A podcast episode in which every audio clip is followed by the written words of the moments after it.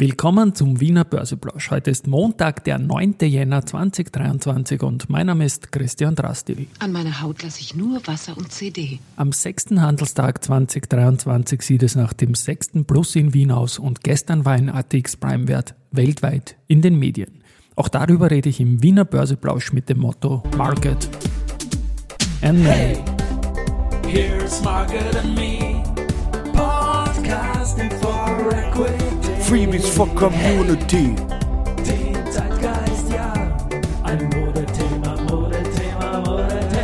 ja, die Börse als Modethema und die Jänner-Folgen des Wiener Börseplausch sind präsentiert von Wiener Berger und der Rosinger Group. Ja, sechster Handelstag, sechster Tag im Plus momentan zum Mittag.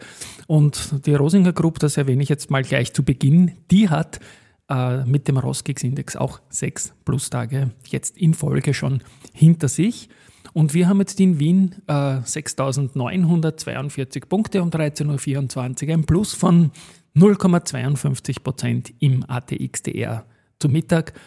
Und das Plus erneut Lenzing, 6,1 Prozent. Also die waren schon 22 Prozent im Plus vor dem heutigen Tag, jetzt nochmal 6 Prozent drauf. Ja, spannend, spannend. Polytech plus 2,7 Prozent, Wiener Berger plus 2,7 Prozent, Verliererseite die Adico Bank minus 3,4, die Warimbex minus 2,9 und die Kapsch Trafficom mit minus 2,7 Prozent.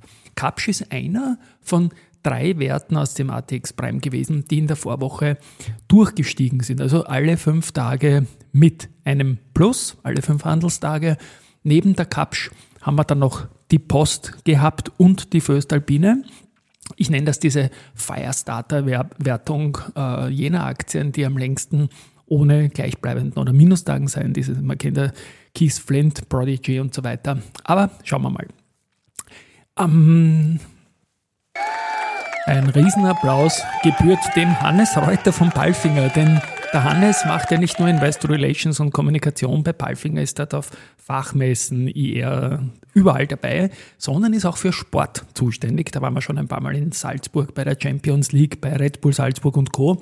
Und er ist auch ein großer Wintersport-Fan, äh, unterstützt mit Palfinger einige österreichische Stars und manchmal auch Events. Und da ist Slowenien Kranjska Gora so quasi ein Balfinger-Standort geworden, was den Damen-Ski-Weltcup betrifft. Und da waren jetzt am Wochenende äh, Riesentorläufe.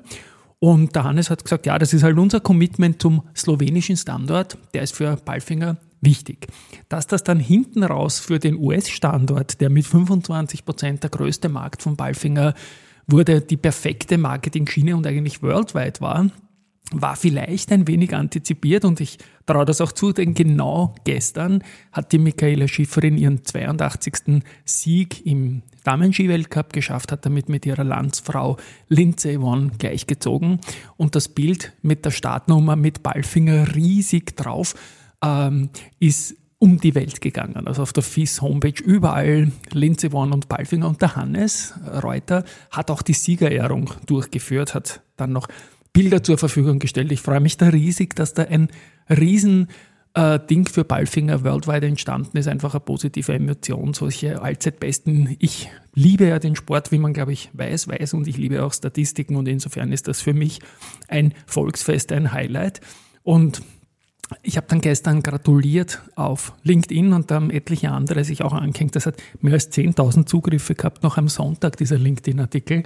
Und unter anderem hat auch der Stefan Sulzbacher äh, gratuliert. Der ist ja der Chef von Interwetten und langjähriger Manager bei Palfinger. Das ist auch die Überleitung zum Aktienturnier. Wir spielen ja immer im ersten Monat eines Quartals ein Aktienturnier und da gibt es ja drei Wege, wie man den Wanderpokal gewinnen kann. Entweder drei Siege oder zwei hintereinander oder 100 Punkte in der Rangliste, ich kürze das jetzt ab. Diesmal haben eben Palfinger, weil schon zweimal gewonnen und Meier-Mellenhof zweimal gewonnen schon die Chance.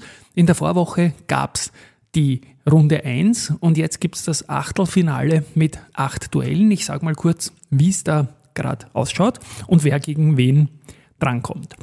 Meier-Mellenhof hat in Runde 1 ein Freilos gehabt und trifft nun auf die Unica, die hat Pira Mobility besiegt. Strabag versus RBI ist das zweite Duell. Strabag hat Don Co. besiegt und die RBI die S-Immo. Frequentis gegen Contron. Frequentis siegt gegen einen Verbund und Contron gegen die CA Immo. Flughafen Wien gegen FACC. Der Flughafen hat sich gegen die AMAG durchgesetzt und FACC ein Freilos gehabt. Ballfinger gegen Wienerberger, da kommt jetzt Ballfinger. Ballfinger der Freilos gehabt. Äh, Wienerberger hat AT&S besiegt. Agrana gegen erste Gruppe. Agrana ist gegen die VIG weitergekommen und die erste Gruppe gegen die POR. Valneva gegen Warta. Valneva hat die Andritz besiegt und die Warta hat die Telekom Austria besiegt. Und Immofinanz gegen Post. Die Immofinanz hat Evotec besiegt und die österreichische Post hatten Freilos gehabt. Freilos haben die besten vier in der Rangliste gehabt. Wir haben auch eine Höreranfrage reinbekommen, nämlich warum die Lenzing als bester Titel dieser äh, letzten Woche da im Turnier nicht dabei ist. Es ist so, wir spielen das Turnier mit unseren Peer-Partnern, unsere Private Investor Relations Partner. Das sind quasi fünf Sechstel vom Markt und die Lenzing ist noch kein Peer-Partner. Wir kämpfen, aber das ist ein Turnier für unsere Partner. Also Balfinger nicht nur im Skiweltcup-Zirkus vorne, sondern auch im Aktienturnier dabei und jetzt eben gegen Wienerberger. Lustig ist auch bei den Herren, da gibt es ja Sunrise, die ehemalige On360, Sunrise Capital, die App. Äh, und die sind bei den Herren auf der Startnummer mit dem Namen Sunrise, aber es ist nicht diese Sunrise, sondern eine andere Sunrise. Und zwar äh, waren in Adelboden, Schweizer Boden auf, auf Schweizer Boden in Adelboden rennen, das ich noch rauskriege. Und da ist die Sunrise der Startnummernsponsor gewesen. Und das ist das größte private Telekom-Unternehmen in der Schweiz und eine hundertprozentige Tochter von Liberty Global und wurde im Jahr, äh, gehört der UPC irgendwie. War da irgendwie ein Gründungsding dabei, aber auf jeden Fall Sunrise auf der Startnummer ist aber nicht diese Sunrise-App, aber trotzdem, ja, kann ja das Ganze nicht schaden. Im Kalender ist vor 26 Jahren ein Eintrag drinnen und zwar am 9.01.1997 die längste Gewinntagesserie am Stück von der Immofinanz geendet und das ist überhaupt die längste Serie aller jetzt im ATX befindlichen Unternehmen, seitdem wir das aufzeichnen, nämlich 17 Tage am Stück. Das war damals eine andere Ära. Da waren die Kurse noch irgendwie wie am Schnürl nach oben, hat dann je aufgehört, zehn Jahre später. Aber damals eben 17 Tage im Plus, sowas sieht man heutzutage eigentlich fast nur noch bei der Oberbank im, im ATX Prime, sonst floaten die Titel da anders. Clemens Haselsteiner, man weiß, ist Nachfolger von Thomas Birtel und Nachnachfolger von seinem Papa Hans-Peter Haselsteiner. Und der hat große Pläne mit der Strabag und ja, sagt einfach, Sie möchten bauen und zusammenarbeiten, neu denken, wollen wirtschaftlichen Erfolg mit gesellschaftlicher Antwort verknüpfen und die Strabag war da schon zuletzt gut unterwegs. Ja, und alles Gute, Clemens Haselsteiner. Auch die VIG macht was Gutes, nämlich die Wiener Städtische in Österreich. Die suchen Mitarbeiterinnen mit Hilfe einer interaktiven Jobworld und das Ding heißt guterjob.at. Da kann man sich mal einklinken, wenn man will. Ich finde es spannend.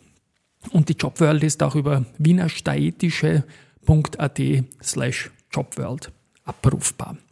Ja, und finally kann ich heute wieder die Research-Musik spielen. JP Morgan bestätigt A1 Telekom Austria mit neutral, erhöht das Kursziel von 6,8 auf 6,9. Barclays hat sich ebenfalls die Telekom angeschaut, geht auf Equal Weight mit einem Kursziel von 7,3 auf 7,0 runter. Die erste Gruppe stuft den Verbund von Halten auf Akkumulieren, geht aber mit einem Kursziel von 97 auf 91,2 Euro. HSBC stuft Andritz mit Kaufen und Kursziel 60 Euro ein. Jeffries bestätigt Pira Mobility mit Kaufen, reduziert das Kursziel von 97,5 auf 94,5 Euro. Keith Bryett Woods bleibt bei Adico auf Marktperform, geht mit dem Kursziel von 11,7 auf 13 Euro. Und das gleiche Institut Kiew bestätigt RBI mit Underperform, geht mit dem Kursziel von 13,9 auf 15,2 und die BAWAG lässt man auf Outperform und geht mit dem Kursziel von 78,3 auf 81 Euro. Autonomous Research äh, bestätigt die VIG mit Underperform und geht mit dem Kursziel von 25 auf 21 nach unten.